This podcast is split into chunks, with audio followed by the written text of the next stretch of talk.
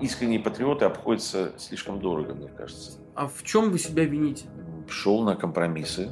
Может быть, это справедливое такое отношение сейчас э, к россиянам? Сейчас с российским паспортом ты как босиком по раскаленному углю.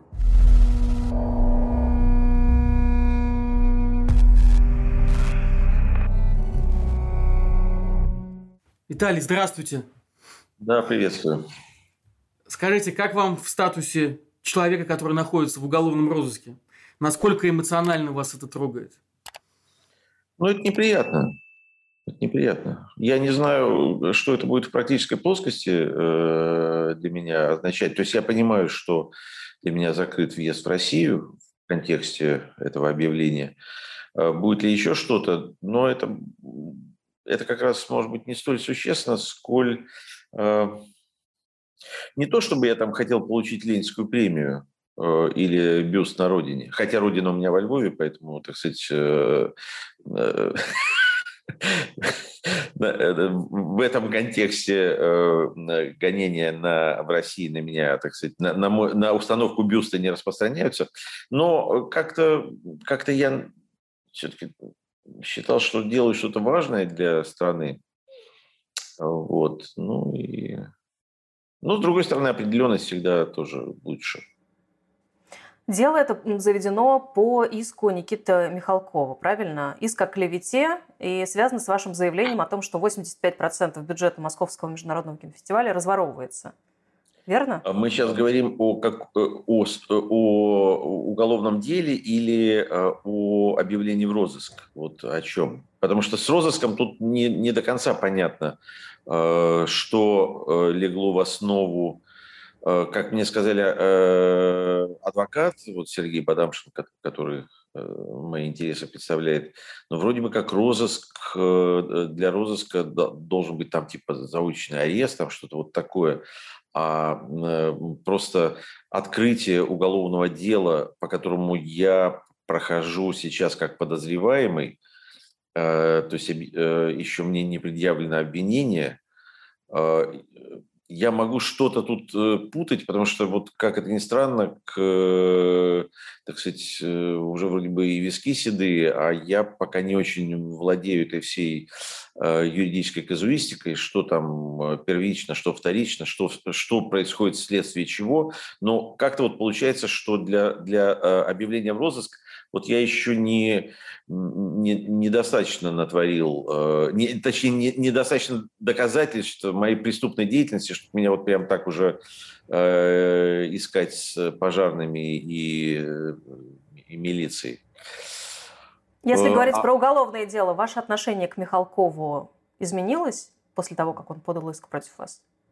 Вы знаете, я о нем вспомнил, честно говоря, в результате этого уголовного дела. Я сейчас, правда, у меня нет задачи его там обижать или как-то кусать или что-то такое, но, но он, он э, давно не находится в зоне моих э, как бы интересов, что ли, я не знаю, как это правильно выразиться. И э, вспомнил-то я о нем только в контексте вопроса Ксении о том, что происходит в фестивальном движении в России. И, конечно, Московский международный фестиваль как э, такой бельмо в глазу, потому что оно ведь, э, ладно, там, если бы они получали хотя бы такие же деньги или соразмеримые там с другими фестивалями, может быть, и не так бы об этом, ну, может быть, может быть, я бы и, не, и промолчал, но тут фокус заключается в том, что действительно все, что делает Михалков, он берет от государства просто какие-то запредельно космические цифры, а, равно как его картина «Утомленные солнцем 2», а, ее бюджет государственный превышал весь остальной бюджет, выделяемый в течение года на весь российский кинематограф это ну, слишком вызывающее э, обстоятельство, ну, слишком вызывающее. Э, и мне, допустим, э, жена, когда я тут с этим выступил, точнее, когда вот это все началось уголовно, она говорит, ну, слушай, ну, зачем ты вообще это, ну, как, ну, как тебе не стыдно, типа, ну, что ж ты, до чего ты опускаешься? Ну, я, как бы, я готов не, опускаться, но, ну, простите, ну, ну просто не, не получается. Э, поэтому просто действительно ну, абсолютное хамство э, этого человека. и э, чем больше его личное хамство, тем больше его личные запросы, и почему-то эти запросы, э, э, ну, короче, государству искренние патриоты обходятся слишком дорого, мне кажется. Виталий, а что вы думаете вот на, по поводу такого тезиса, который недавно сформулировал кинокритик и режиссер Роман Балабуев?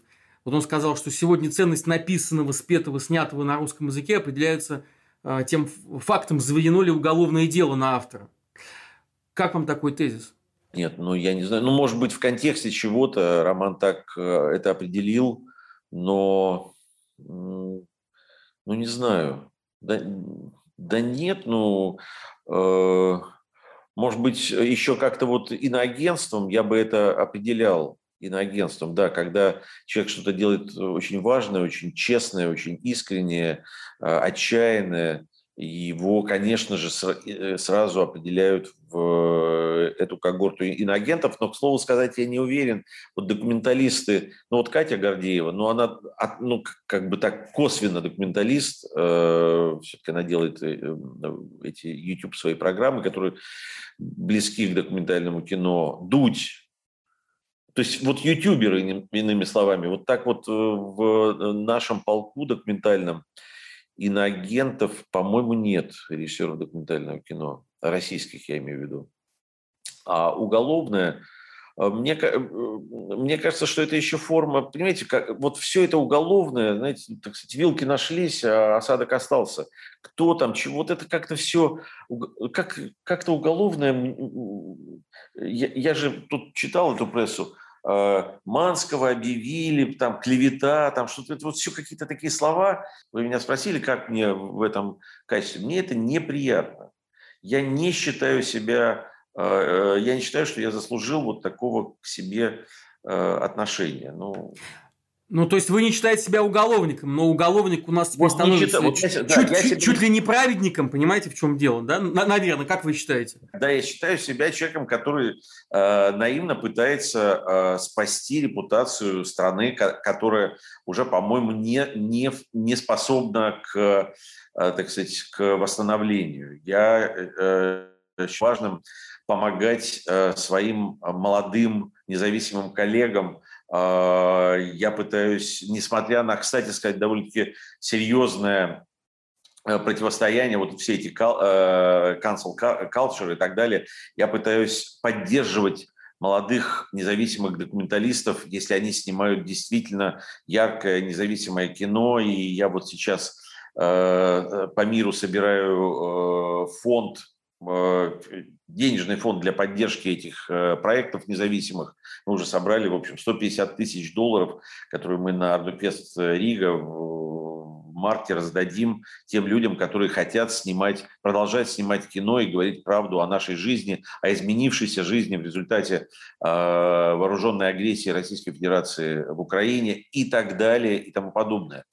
И э, мне неприятно, что э, липнет какое-то вот уголовное дело, э, чтобы не было, мне пишут там какие мои там друзья, товарищи, что вот поздравляю, поздравляем, вот, значит, это э, знак заслуги там перед Отечеством, это такая вот форма. Я не принимаю такую форму. Лишите меня гражданства, это, мне кажется, более, так сказать, это более мне будет понятно э, и, так сказать, и и приятно, если хотите знать. Такое резкое заявление. Слушайте, после нашего эфира, я боюсь, как после эфира Собчак могут последовать какие-то действия. О, так, все. Спасибо за внимание. Было приятно с вами поговорить. Вот вы сказали про поддержку молодых э, кинематографистов, документалистов э, и про культуру отмены. А действительно это такой масштабный процесс? Вот, э, да, э, людей с российским паспортом действительно те, кто занимается документалистикой, в том числе сейчас, не принимают, канцелят? Вообще людей с российским паспортом, э, сейчас с российским паспортом ты как босиком по раскаленному углю в мире. Э, и это не значит, что я сейчас становлюсь в позиции адвоката. А, я понимаю а, природу этого а, отношения и во многом и, так сказать, разделяю какие-то вещи и сам являюсь жертвой каких-то вещей. Но, конечно, а, а, дьявол кроется в деталях. Вот, скажем, Анна Шишова в течение пяти лет снимала картину о новом величии на свой страх и риск, а, подвергаясь определенным проблемам и сложностям. Когда началась война, она со своим мужем Дмитрием Боголюбовым, который тоже снимал антивоенное кино, «История города Н, что ли, назывался фильм, очень мощная картина, они эмигрировали в Израиль, где и завершали картину. И вот я был участником, а, прямо скажем, лоббирования а, продвижения этого фильма на мировые фестивали, потому что, с одной стороны, была картина яркого, мощного автора с очень мощной антипутинской, анти, так сказать, э, авторитарной такой Э, повесткой. Действительно настоящее кино. Это с одной стороны. С другой стороны, э, требования моих украинских друзей и коллег вообще исключить э, российское кино из всех каких-либо кинофестивалей. И в итоге как удалось добиться мировой премьеры этого фильма в, в Шеффилде. Это один из ну, десятки крупнейших европейских фестивалей. Но какие-то фестивали все-таки эту, эту картину, именно потому что она... Кстати, картина, там даже российский продюсер, который тоже эмигрировал в первые дни войны из России, он убрал свою студию из числа производителей. А, там остались эм, европейские компании. Некоторые компании, кстати, тоже себя убрали из европейские компании убрали, потому что вот в этом, то есть получилось, что даже антивоенная, антитоталитарная, честная, а, так сказать, вскрывающая вот эти, эти пороки, эту порочность русского бытия картину невозможно толком показать в современном э, кинематографическом пространстве. И такие примеры не единичны. Э, и, скажем, Артдокфест в первые дни войны дел, э, Ситуация заключается в том, что Артдокфест ведь выдавлен из России, и он теперь является, ему полное название Артдокфест Рига, и он проходит в Латвии, в Риге, и он открылся 2 марта, то есть буквально через неделю после э, начала войны. Мы были первым военным фестивалем, крупным военным фестивалем в мире. Э, мы, по-моему, я тут не хочу за пальму первенства, э, не, не в этом дело, просто, ну, как бы, ну, значит, одни из первых, или, может быть, реально первые, кто поменяли логотип, цвета логотипа на желто-блакитный, ну и так далее. То есть мы какие-то вещи делали, и мы на второй день войны мы изменили регламент фестиваля и э, прописали, что в нашем фестивале не могут участвовать фильмы, произведенные при участии государственного финансирования и э, аффилированных с государством структур, потому что я, как человек, живший в России, понимаю, что фильм может быть как бы произведен, условно говоря, на деньги акционерного общества, а это акционерное общество является «Газпромом», и это тоже государственные деньги. Но я при этом не соглашаюсь с тем, что независимое кино, особенно кино, которое э, является антивоенным, э, которое вскрывает вот всю эту порочность э, жизни и политического устройства и так далее, что вот оно, дескать, тоже не имеет права на существование. У меня, кстати, приблизительно такая дискуссия э, завязалась, когда я вел обсуждение картины Андрея Лошака «Разрыв связи» в Праге. Была премьера на большом экране, пришли разные люди, и в том числе пришли вот некоторые, кто высказывал, что, что, дескать, вообще у русского человека – каковым бы не было его а, э, так сказать, мотивация и гражданская позиция, и вообще вот единственное, что он может сделать, это, ну, я сейчас, может быть, близко к тексту э, перефразирую, что, что сказал этот э, молодой человек из зала. Вы, типа, вот должны все продать, эти деньги отдать на вооружение ВСУ, засунуть язык себе в задницу, и все. И вот это ваше э, сейчас, так сказать, все, что мы, вы можете сделать. Вот я, конечно, с этим категорически не согласен, я это не принимаю, э, но такая точка зрения тоже есть.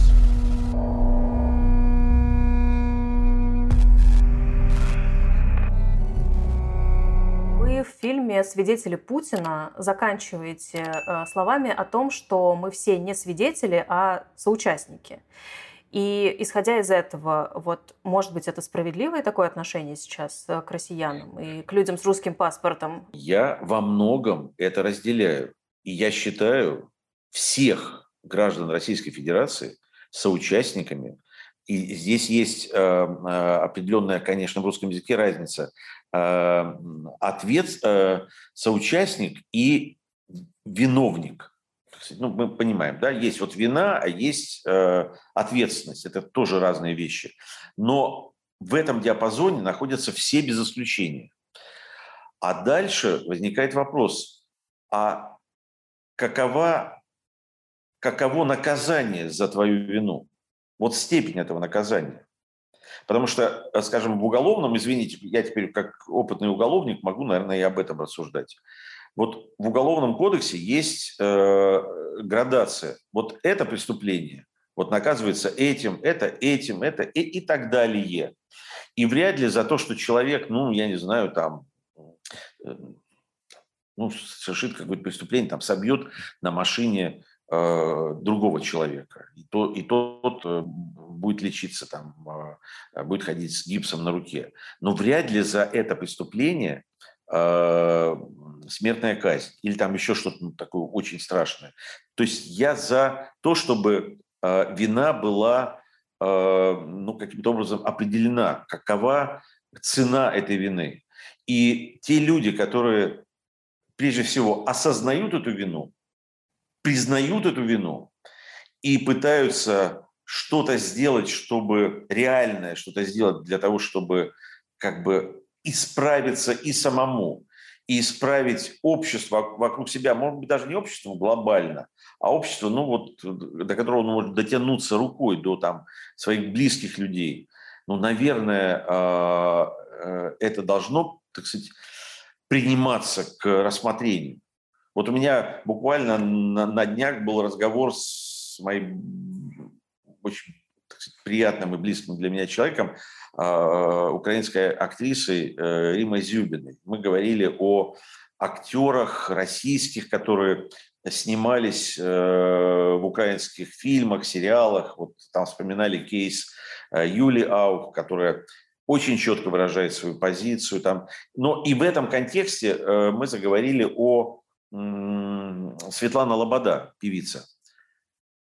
А, и как бы вот мне было действительно, э, я, я хотел у Римы понять, а, а что реально может сделать вот эта Светлана Лобода а, для того, чтобы, ну, как бы искупить свою вину. А вина в чем? А вина ее в чем-то? В том, что она выступала в России. Вот выступала в России, поэтому она же из Украины, она выступала в России, поэтому ее как бы не принимает Украина. То есть ее как, ну, как бы ее исключают из, э, из культурного пространства э, Украины. Я спрашиваю, ну хорошо, из культурного, а что она может сделать, ну, чтобы как-то вернуться к себе домой и, ну, как бы, чтобы вернуть, ну, она может пойти, вот я говорю, в госпиталь э, выносить э, утки э, там или что-то, ну что может сделать человек, чтобы Э, смыть вину. Если что-то, просто я хотел бы понять эту ответственность, вот степень этой ответственности. Да, виновны все. Я голосую за это. Кстати, с вашим, я просто не знаю, как вы сейчас там вместе, не вместе, но с Димой Муратовым мы как раз тоже об этом спорили. Он категорически не принимает коллективную ответственность. Он категорически доказывает, что есть только индивидуальная ответственность. И окей, даже если, если есть индивидуальная ответственность, то, э, так сказать, миллион э, индивидуальных ответственностей – это вместе коллективная ответственность. И я э, готов принять, что человек должен типа сам понять и осознать свою ответственность, э, но проблема в том, что в России насколько я понимаю, 70% не принимают свою ответственность. Но а...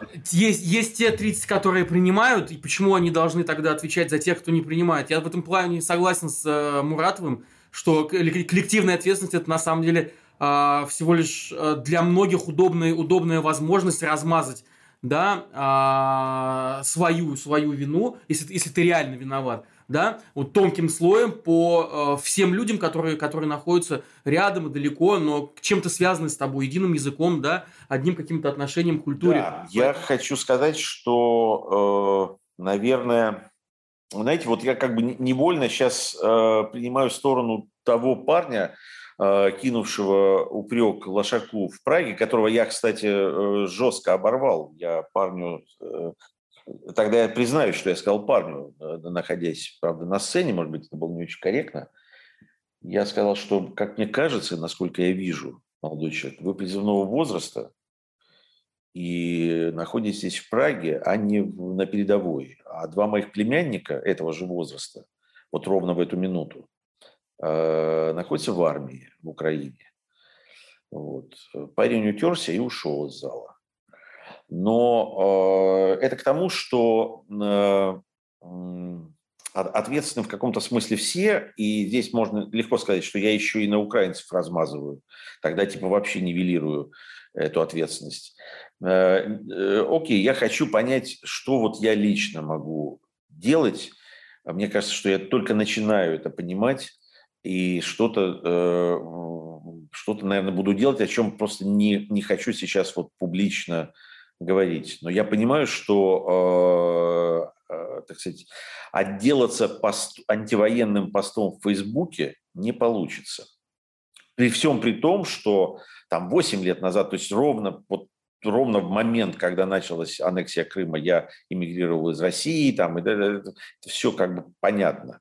Но тем, но тем не менее, все-таки э, ответственность – это тот вопрос, который обязан себе задать каждый. А если каждый не задает этот вопрос, значит, ему должны кто-то эту ответственность э, э, и э, это так сказать, предъявить. Ваша ну, недавняя поездка в Украину, можно ее рассматривать как раз в этом контексте? Я думаю, да я, я, в общем, это и была мотивация этой поездки, и те действия, которые я сейчас совершаю, они э, как бы находятся в этом векторе. Можете рассказать про эту поездку? Где вы были и что видели? Да, я, ну, так получилось, что я проехал э, до Киева всю Украину в два конца, и там в течение почти двух недель, сколько жил в маленьком э, селе в Ивано-Франковской области. Потом я, естественно, был во Львове на своей родине. Я общался с... Э, просто как, как прям себе поставил задачу с очень большим количеством людей и в Киеве. Просто у меня каждый час были встречи. И и поехал специально. Мне не нужно было там быть. Я поехал и в Гастомель, и в Бучу, и, так сказать, и Эм, эмоционально это просто вот все, что мы видим по телевизору, это одна тысячная того эмоционального удара, укола, а, под дых буквально, когда ты там оказываешься. Как-то так. Что вам важно было понять во время этой поездки? Я не думаю, что есть что-то одно, что мне было важно понять э, наверное, мне важно было не столько понять, сколько почувствовать. Потому что э, э, рационально эти вещи не формулируются. По крайней мере, я не берусь их формулировать. А вот это чувство, которое я испытывал, в том числе и абсолютного стыда и какого-то не, непреодолимого чувства, вот действительно, если про чувство, а, вины а, перед э, прекрасной, гордой и желающей быть свободной страной и нацией. Я был во Львове, ну, я бываю у себя на родине, в общем, время от времени. Правда, во время войны я не был. Маму, когда мы ее эвакуировали из Одессы, я ее уже принимал в Румынии, поэтому я не въезжал в Украину. Это была моя первая во время войны поездка в Украину, во Львов. Я помню, что в 2014 году, когда я был на похоронах парня львовянина, погибшего в АТО, я помню, как его хоронили. Я помню этот э, храм, помню, как скорбной процессии шли люди, огромная-огромная такая группа людей шла пешком на Лычаковское кладбище за медленно идущим, ехавшим катафалком. А, и, по-моему, как город остановил свое дыхание, буквально. Да, так сказать, это не было остановка на вечная, а потом как бы все задвигалось, но вот пока это процессе проходило, как бы город... А, и сейчас уже не один, а по несколько человек каждый день, и уже никого, кроме ближайших родственников и каких-то а, официальных лиц, которые, ну, не даже не лица, там, не знаю, ну, э, врачи скорой помощи, которые дежурят, там, ну, какие-то такие очень, ну, буквально там пару-пару человек. И э, вот эта механистичность этой похоронной процессии, и на площади рынок э, выставляют, значит, портреты, такие биографии этих людей. И вот я был во Львове до Э, своей поездки. Были одни фотографии, приезжаю, стоят те же э, щиты, наклеены уже другие фотографии, я смотрю на эти э, открытые, улыбающиеся лица. А ведь тут такая штука, когда мы фотографируемся, мы же никогда не, не думаем, что эта фотография может оказаться так сказать, на нашем некрологе. Это такие счастливые ребята, которые моложе, крепко моложе моих детей. Это вот вы спрашиваете, что вы поняли? Я ничего не понял. Понять это невозможно. А, вы, вы кстати, кстати, сказали, что э, убедились во время после поездки, э, что Украина победит. Как вы пришли к этому мнению? Почему? И вы говорите, не понимаете, а, э, откуда это все, но тем не менее российское вторжение в Украину а, что это говорит про, а, про нашу страну? О чем эта история, если смотреть на нее глазами документалиста? Я думаю, что это э, э, про нашу страну.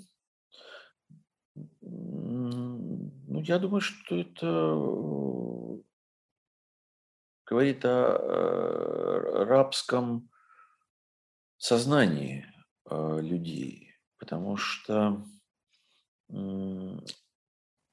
любое, любая бацилла свободы, которая поселилась бы в сознании человека, она бы немедленно расщепила, растворила а, вот это, а, так сказать, заволакивающее Эм, состояние а, несвободы.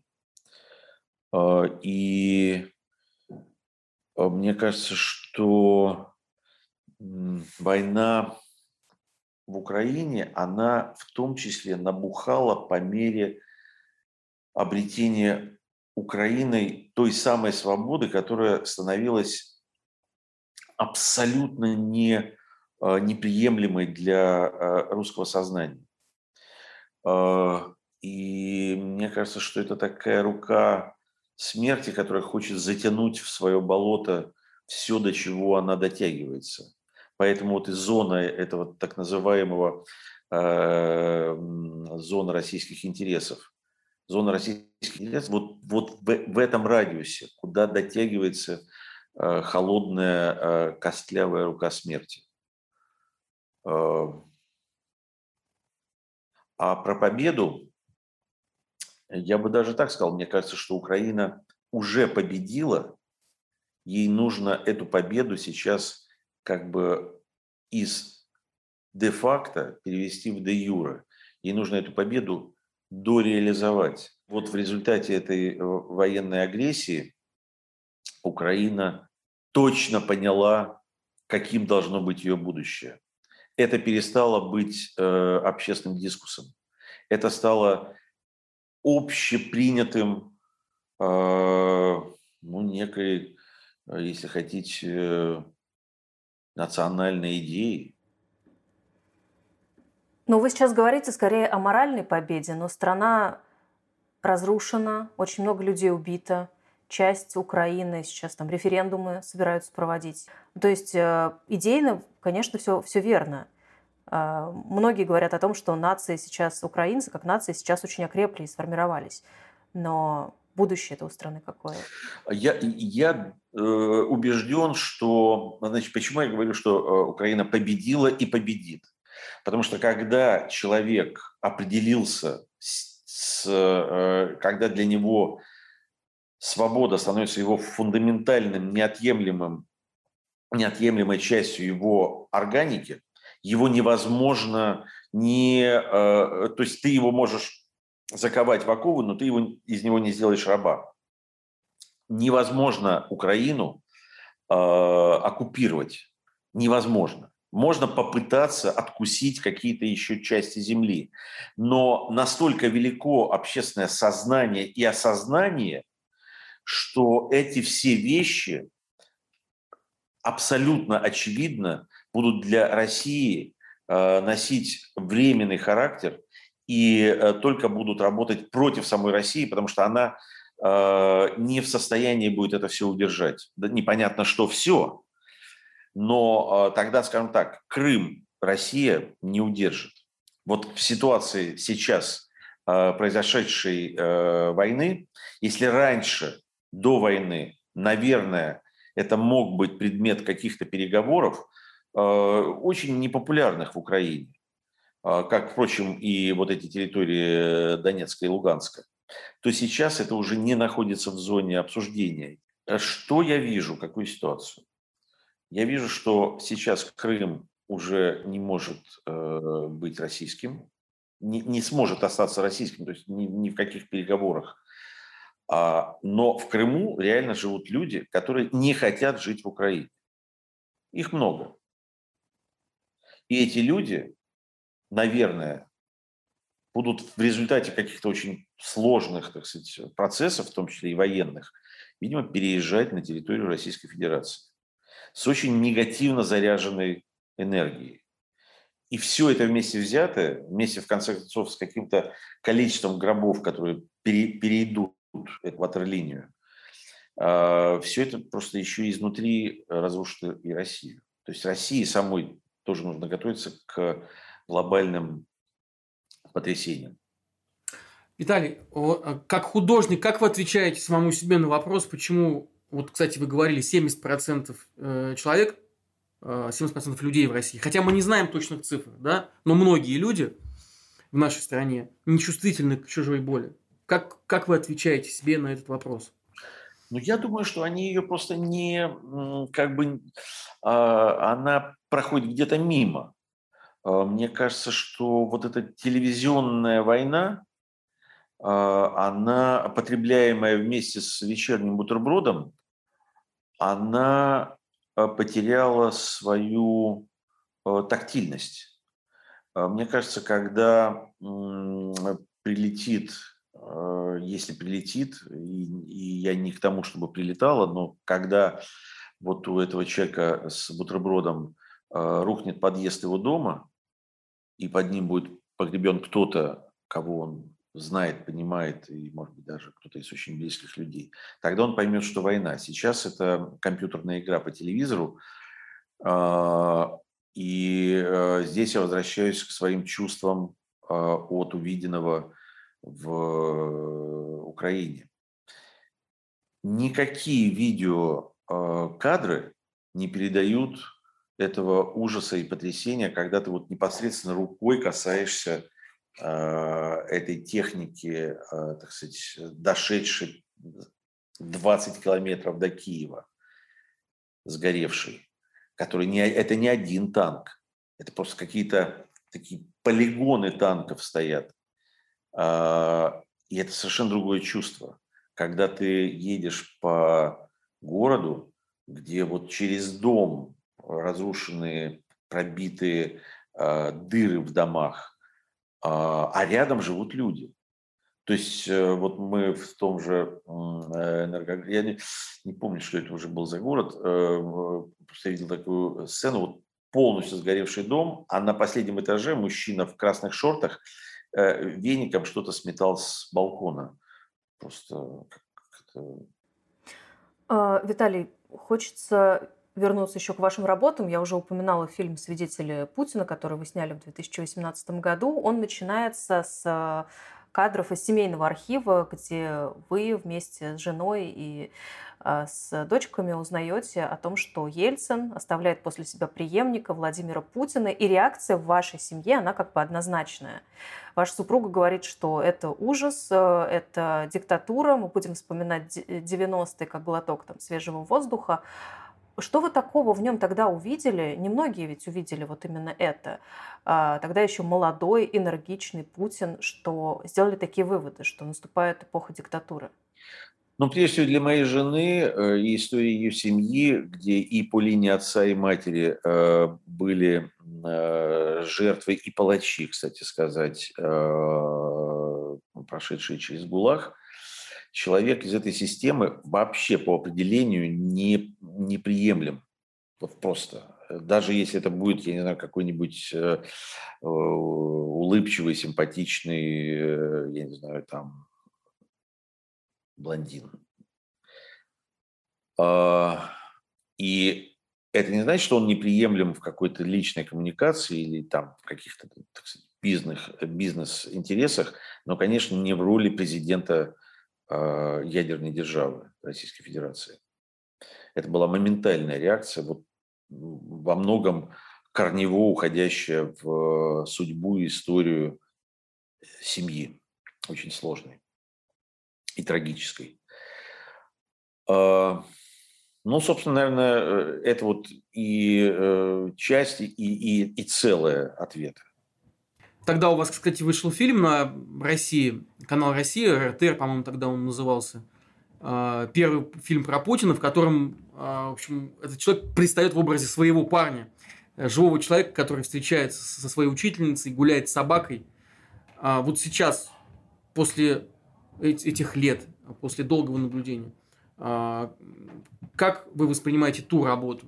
И насколько объективный был тот портрет? И что произошло? Э, давайте уточним тогда, это как бы ну, для меня важный момент, когда вышел этот фильм. Потому что э, некоторые, ну, про, прошло там более 20 лет, и, э, так сказать, времена так э, смешались. И некоторые считают, что это была предвыборная э, картина, которая участвовала в э, избирательной кампании, так называемой избирательной кампании. А при этом картина вышла 12 июня 2001 э, года, когда Путин был уже год с лишним президентом.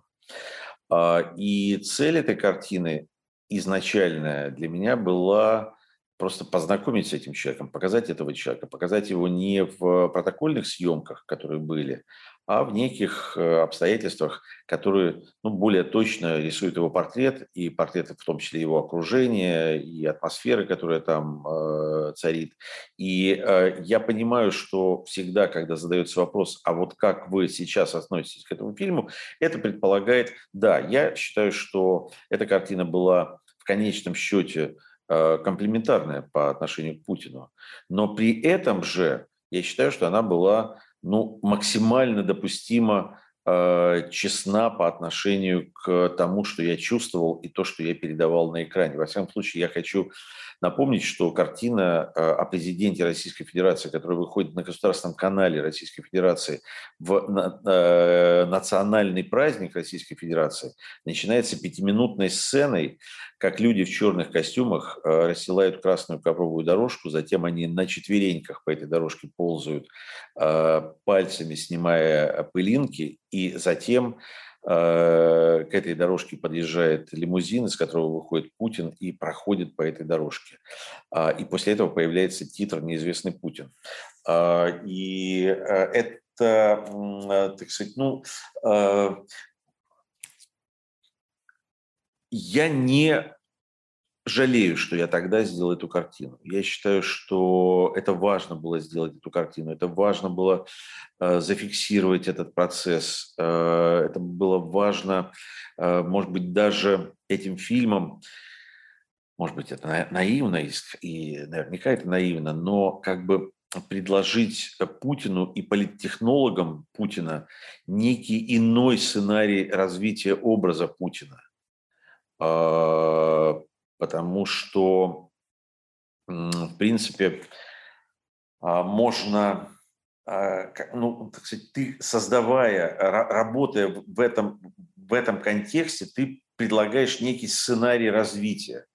И хотелось, чтобы окей, если ты не можешь влиять на принятие решений, если не ты персонально, а ты общество не может влиять. Решение, к сожалению, в России и э, относительно операции «Преемник» принималось очень узким кругом лиц в секретном режиме э, и так далее, и шел этот кастинг, и, ну, мы все, все это знаем, не про это сейчас идет речь. Но как бы э, уже, так сказать, вот это принятое решение пытаться продвигать э, в рамках некоего цивилизационного, э, культурного, э, если хотите, европейского кода, это то, что ты мог бы делать. я пытался это сделать, потому что, конечно, особенно на заключительной стадии работы над фильмом, когда э, биг-боссы Российской Федерации э, подключились к его там последним каким-то, так сказать, вот, и стали возникать, а вот нужно вот это, вот нужно это, а нужно вот тут жестче, а тут вот нельзя это.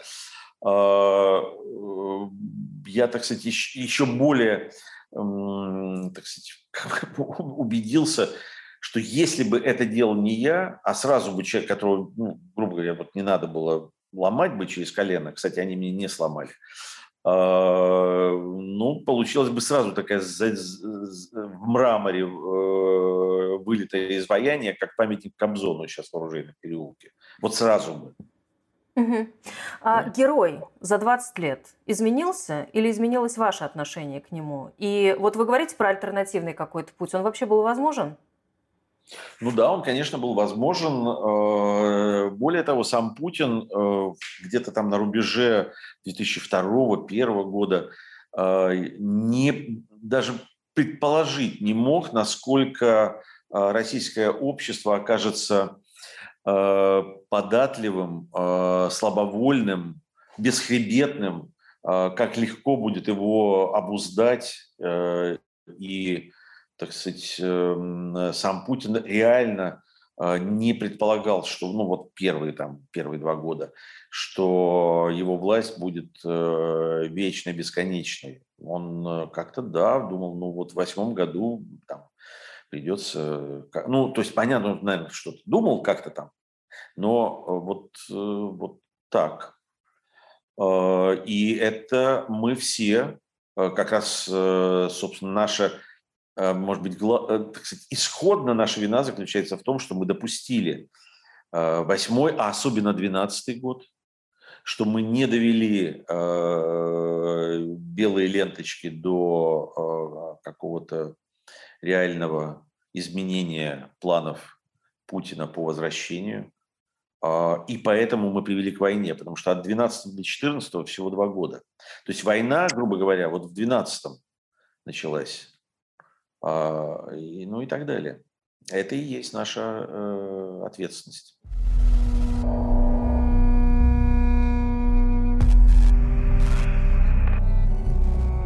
Виталий, вы были в Северной Корее, снимали фильм в лучах солнца а, вот нынешнюю путинскую Россию сравнивают с Северной Кореей. А, по-вашему, насколько это справедливо? Насколько это точное сравнение? И, и есть ли сходство? Ну, знаете, иногда ты говоришь там человеку, которого э, хочешь как-то обидеть, что ты сдох. Но это же не, не значит, что ты хочешь ему реально смерти. Вот э, с, когда сравнивают с Северной Кореей, но ну, это тоже очень так, такое э, очень художественное. Неточное. Э, ну, слишком неточное. Северная Корея – это концлагерь, в котором люди родились. То есть не людей, ну, так сказать, вкусивших воздуха свободы, отправили в концлагерь а там уже люди родились в этой системе координат. Они просто вообще не представляют о, о том, что происходит за рамками э, этих так сказать, вышек с, и, и этих заборов. А, и государство делает все, чтобы никакая информация о внешнем мире туда не просочилась. Поэтому там жесточайшим образом наказывают за там, какой-то э, там, CD-диск с каким-нибудь там фильмом и так далее. Если посмотреть их телевидение, там сразу там, там э, кстати сказать, то есть есть вещи, которые формально можно сказать, ну да, вот сейчас в России так же. Вот в России сейчас говорят, ну, принудительный прокат, э, принудительное, точнее, лицензирование. Мы будем, дескать, показывать фильмы, ну, типа пиратские, по-пиратски. Но э, там тоже э, по телевидению можно увидеть, допустим, какой-то американский фильм, ну не фильм, а э, вот эти передачи, э, в основном Animal Planet. Но я просто увидел передачу, которую я видел в реальном мире, и я понял, что там, в чем заключается цензура. Они показывают только жизнь э, в некой э, дикой природе без какого-либо вторжения человека и тем более некой социальной жизни. То есть, э, как только вторгается человек там, на автомобиль Defender, это уже нельзя, потому что автомобиль Defender своим фактом, как жвачка и джинсы развалили Советский Союз, э, э разваливает, э, так сказать, систему устоев Северной Кореи. Северный кореец не должен знать о существовании какого-либо так сказать, эм, заманчивого э, и манящего, так сказать, автомобиля, одежды, не говоря уже о том, что этот человек не может ехать по э, какому-то городу, там проехать, ну и так, и так далее, и тому подобное. Вот Россия все же, все же живет хотим мы того или нет, она живет в открытом информационном пространстве, ну, по сравнению с Северной Кореей, конечно. Э, ну, направление движения вот в сторону Северной Кореи же ну, скорее ну, нет, сейчас. Ну, конечно, послушайте, ну, конечно, э, вообще сам факт разворота общества, даже еще не сделавшего ни одного шага, а просто разворота общества в ту сторону, это уже трагедия для общества. А мы, пожалуй, сделали шаг. Но просто этот шаг в дистанции, допустим, в, э, я даже могу сказать, вот это шаг, который, ну сколько шаг человека? 75 а, сантиметров, да? А до Северной Кореи нам, ну, ну наверное, километров 5 еще идти. То есть, ну, mm. как бы... И думаю, что дойти невозможно, потому что э, возникновение Северной Кореи – это э, результат некой аномалии. Э, и для такого результата должны произойти вот какие-то, а, целый комплекс каких-то стечений обстоятельств, которые просто не могут стечься, соединиться и пересечься вот в этом современном мире. Вот просто это невозможно. Ну, а... в России же стекаются какие-то обстоятельства таким образом, что у нас э, к власти пришел полковник ФСБ, задержался настолько сильно, что э, уничтожил всю конкуренцию, всю политическую э, да, все, все, все, все политическое поле зачистил, а нет Сам никаких факт свобод. наличие в России человека, который даже, э, так сказать, ни разу не выйдя на митинг протеста, ни разу не совершив донат в пользу там дождя новой газеты и о, бо, о боге Навальному, а там ни разу, ни разу, ни разу, ни разу, ни разу, но просто об этом знает, что такое существует, уже невозможно представить в Северной Корее. Вот существование тогда, такого человека невозможно представить в Северной Корее. Тогда, тогда сформулирую так, переформулирую. Вот э, мы сейчас раз, разговариваем, и вы абсолютно верно подмечаете, что там э, многие люди в России смогут это посмотреть, послушать и отрефлексировать. Но на что это повлияет, если даже понимающие люди не предпринимают э, попыток ничего изменить даже в своей жизни? Если люди все равно чего, не хотят слышать. Ради чего мы работаем? Вопрос, если так, в сухом остатке, да? Зачем мы все это делаем? Мне кажется, он более э, упрощенно звучит. Я знаю на него ответ. Вот как раз для чего мы работаем. А вот... Э... Можно, можно услышать этот ответ? Я начинаю понимать, что я это делаю в том числе и для себя самого, для того, да, чтобы да, да, мне... Я, да, да, это правда. Да, так вот, это очень важно, а, сохранить некую популяцию людей, способных к, ну, вообще способных к какому-то анализу происходящего. Это очень важно. А, и как это ни странно, есть э, такая, с одной стороны, наивная, но все-таки в чем-то э, осязаемая надежда, что круг этих людей будет расширяться. Не арифметическим э, путем, а просто ну, чуть-чуть расширяться. Вот были такие наивные люди, э, когда-то в российской истории назывались народниками. Они брали книжки, садились там на подвозу и ехали в народ. А, ну, черт знает. Вот, наверное, тоже там что-то происходило. Были Здесь якоб... у нас... Помните, были такие якобинцы, которые собирали Конечно. клубы, так сказать, вольнодумцев. А потом французская революция. По-моему, это, да, это вот как-то в школе нас учили. Ну вот Дмитрий Андреевич Муратов, про которого мы сегодня упомянули, э, замечательный э, главный редактор «Новой газеты», все время говорил, что, конечно, надо работать для людей. Вот я сказал, что для, мы это делаем для себя. Я имел в виду, конечно, для совести и для э, того, чтобы потом было не стыдно, но в то же самое время я понимаю, есть люди, которые посмотрят, их, пусть, пусть их будет не так много в сравнении с остальными, которые молчат, но тем не менее, но вот как выйти за пределы некоего а, вот этого пузыря, да, как попасть в большой пузырь, где а, не мыльная, да, стеночка, а непробиваемая бетонная какая-то стена, и люди вроде бы слышат, слушают, но не слышат, и не понимают, а что ты им хочешь сказать, какая, а, какая боль, какие страдания, какая война, если в общем, э, в подъезде насрали, и вот с этим надо разобраться, с ЖКХ, с пенсиями, да, а э, смерть и, в общем-то, выживание других людей, даже по тому же самому подъезду, это уже не является проблемой. Вот как, как искусство здесь может, вот я то, тоже пытаюсь понять, ответить на это.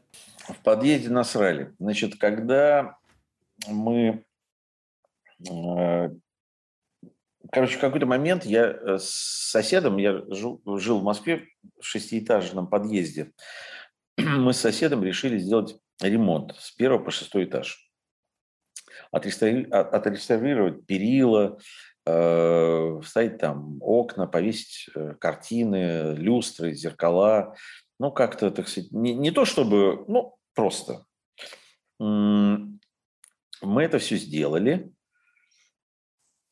И э, буквально сразу вот по свежей покраске у, у красивого большого зеркала ростового под люстрой сосед, э, знаю из какой квартиры, ну, чтобы как-то он себя тоже там чувствовал комфортно, э, написал э, черным грифелем э, слово, которое ну, создает ему пространство вот какого-то такого. Он понимает, что он пришел домой. А, вот. Но должен сказать, что мы с соседом обсудили это, и что делать с этим словом. Вот закрасить его, так сказать, или оставить. И мы приняли решение оставить это слово. И знаете, что любопытно? А, ведь в русском языке много слов, которые можно написать на заборе, правда? А оно так до сих пор осталось единственным словом. А, вот, наверное, Наверное, что-то такое мы и делаем в нашей жизни. Но может ли искусство не говорить в том числе и о войне, и о социальных проблемах? А, может, конечно, может. И, кстати сказать, а, российское киноискусство не говорит о войне. Я это с сожалением вынужден констатировать. В том смысле, что я сейчас посмотрел огромное количество текущего Э, российского дока э, под 400 фильмов. А, и сейчас мы еще, я вот говорил о том, что мы будем поддерживать э, проекты, в том числе российские. Но это мы хотим поддерживать все независимые проекты из бывшего СССР, кроме Балтии. Ну и, понятное дело, российские. Поэтому я как бы вижу, что сейчас снято, и вижу, о чем сейчас авторы думают, что собираются снимать. Ну, картин антивоенных или как-то, так сказать, базирующихся на войне, ну, вообще нет. Ну, за исключением, опять же, мною уже названных, там вот э, та, э, тот же Лошак, разрыв связи, там Гордеева, «Человек и война», по-моему, так называется. Э, и, ну, вот, вот в таком индустриальном документальном как бы кино, и я сейчас не о Минкуль, не минкультовских картинах, а независимых. Вот этого нет или почти нет даже упоминания о войне. Вот удивительно. Я недавно вспоминал картину, мне очень понравилась э, картина молодого автора, и там у него она только завершена, и там у него как бы по ходу фильма звучит радио. Ну, то есть оно не несет никакой нагрузки, просто радио. А, я по новости слышу, что это новости вот сейчас, это ну, новости типа лета. Я понимаю, значит, фильм снимался летом, и я думаю, ну хорошо, а почему этот автор не поставил э, радио, ну, что-нибудь хотя бы, так сказать, там, я не знаю, э, не то чтобы Коношенкова, а хотя бы хоть как-то, э, что это вот за окном война. Да, есть, есть эта проблема. Есть эта проблема.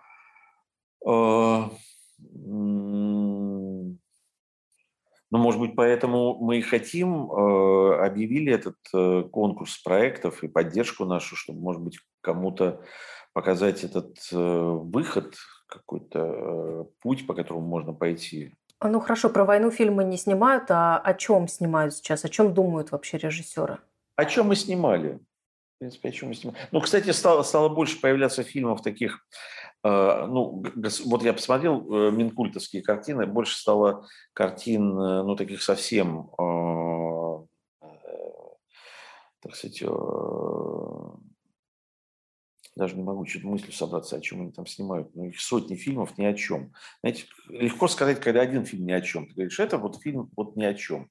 Когда их 100, 200, это уже просто пересказать ни о чем, этот ни о чем просто очень сложно.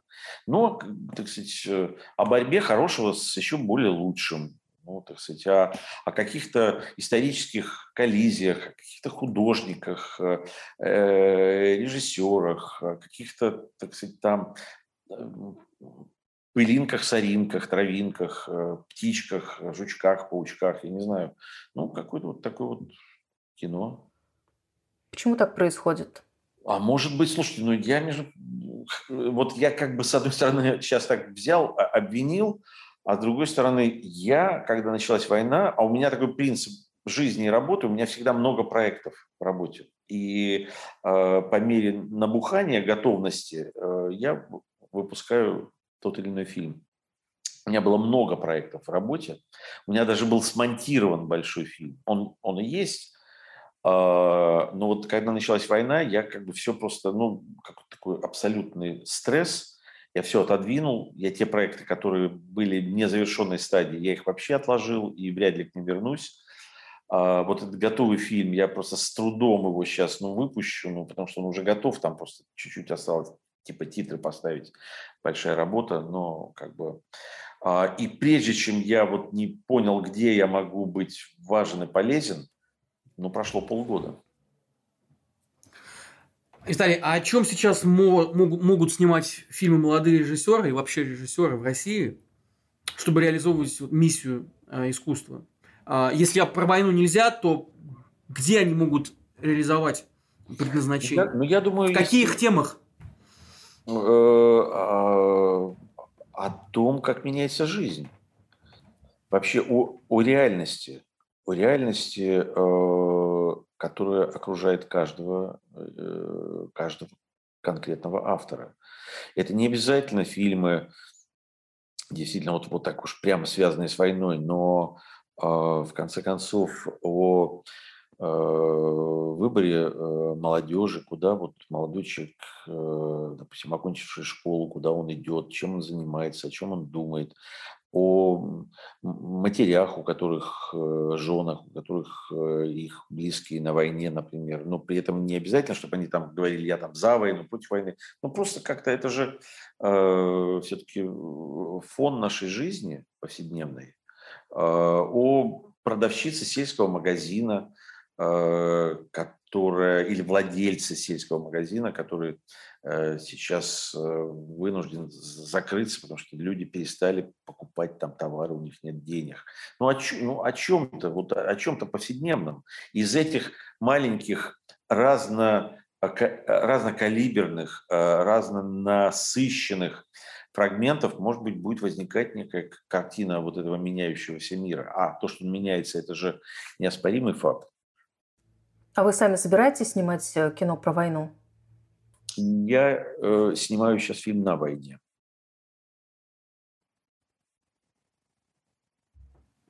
В завершение хочу все-таки вернуться к теме ответственности.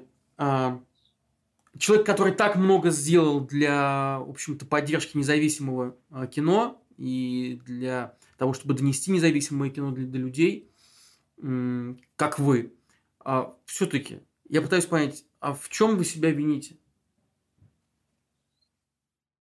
Я виню себя в том, что очень долго шел на компромиссы, считая, вот, ну, мы говорили, допустим, о, о Путине. Я,